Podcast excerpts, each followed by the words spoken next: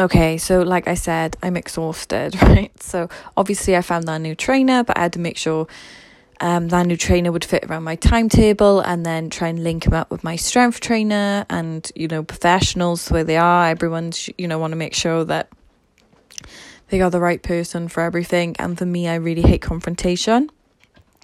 So that exhausted me. Normally on Wednesdays, I normally relax by the river.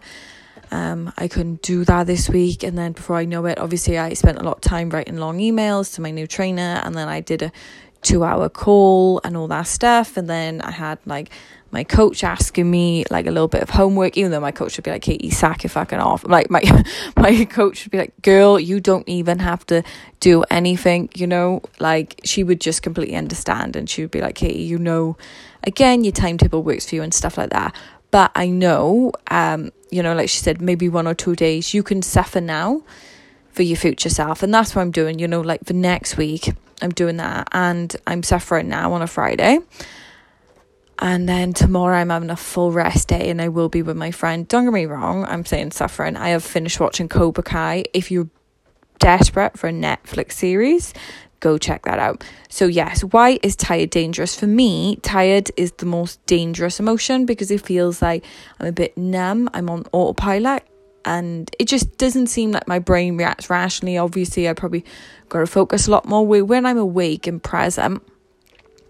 You know, like I said to you, the belief systems, I'm like, oh, I can go to bed now, I can nap now and that or if I don't nap now I'll feel tired later or you know I can go do a task now um or I could go nap now or if not I'll go on my phone and then on my phone I'd get you know I feel insecure and, confident. But when I'm tired is it seems like that logic just isn't there. But obviously in life you can't go throughout life without you know being tired sometimes. But I don't want to drink loads of caffeine because then obviously you get the caffeine come down and all this other stuff but I'm just saying be aware that you are human. Sometimes in life you're going to be tired. It's not a judgment on you. You are probably one step better than yesterday, without doubt. Like even with me, I feel like I'm a bit off balance. I'm like, okay, you're having a couple of days where you suffer a little bit. I've noticed my nutrition, you know, going off in the nights.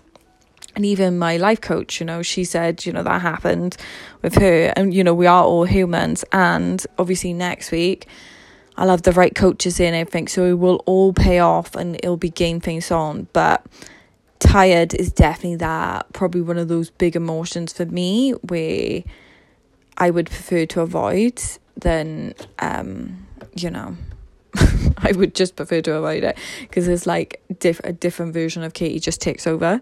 So I'm saying this to you as well. Like, just be mindful that you know when we get tired, we act like jackasses. So if you can fit in a nap, sometimes fit in a blinking nap and make sure you put your sleep on. Because a lot of the time, you know, we can feel low and everything, but are we low or are we just really sleep deprived?